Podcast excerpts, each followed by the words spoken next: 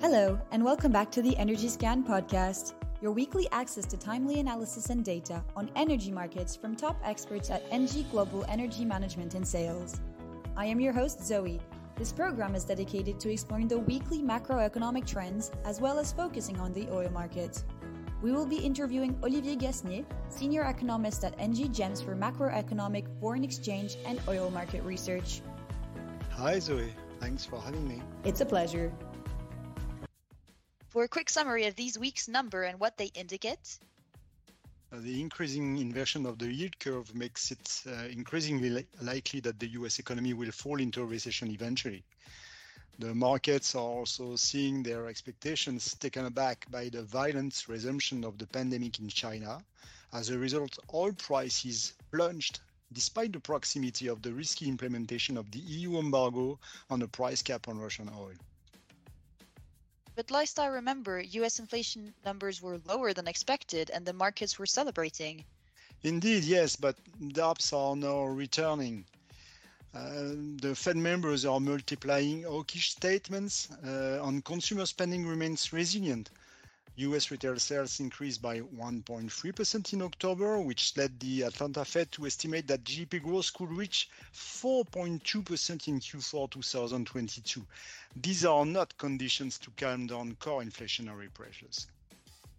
All right, and so how are the markets reacting then? The US two year rate rebounded by 20 basis points last week, while the 10 year rate remains stable.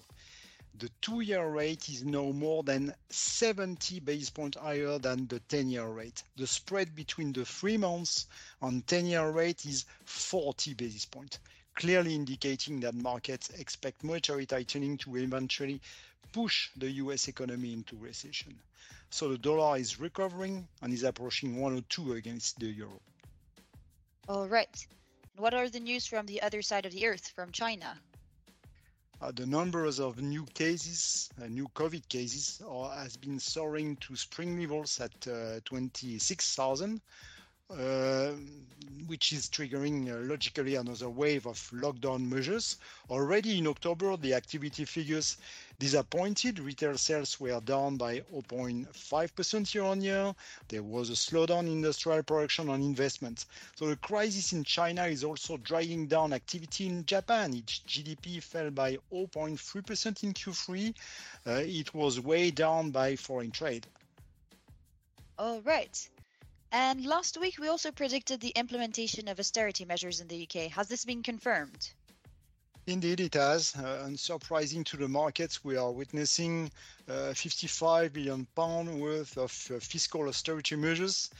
The expected decline in household purchasing power over two years is 7%, and the decline in GDP in 2023 is expected to be 1.4%. So, as inflation still reached 11.1% in October on wages are accelerating, it will be a double whammy fiscal austerity and strong monetary tightening. What should we watch out for in the next week, the week ahead? As you know, this week is uh, shortened by uh, Thanksgiving on the US markets. Uh, the economic calendar is not very full, but I recommend to pay attention to the Fed minutes because it is often the opportunity for the market to rediscover what they did not want to hear or wanted to quickly forget.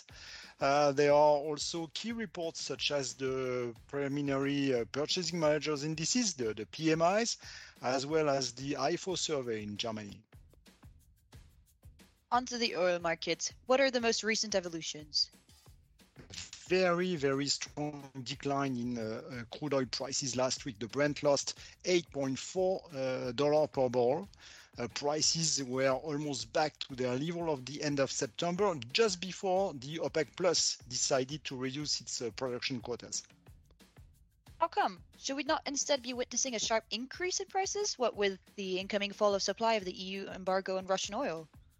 Uh, surprising, isn't it?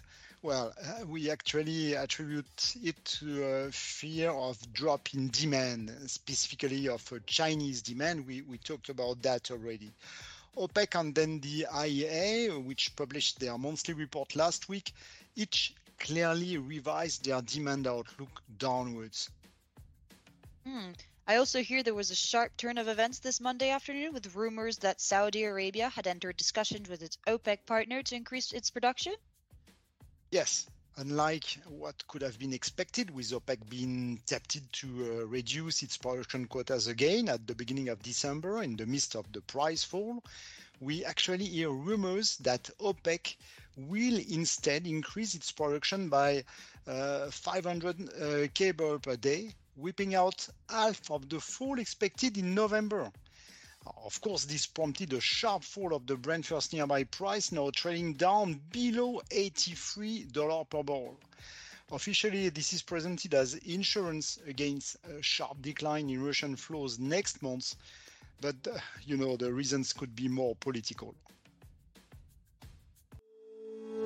Thank you, Olivier, for these clear insights. See you all next week for your weekly Energy Scan podcast. Stay up to date about energy market trends in no time, build market views with top quality data, and interact with experts to support your decision making. Visit energyscan.engie.com to learn more.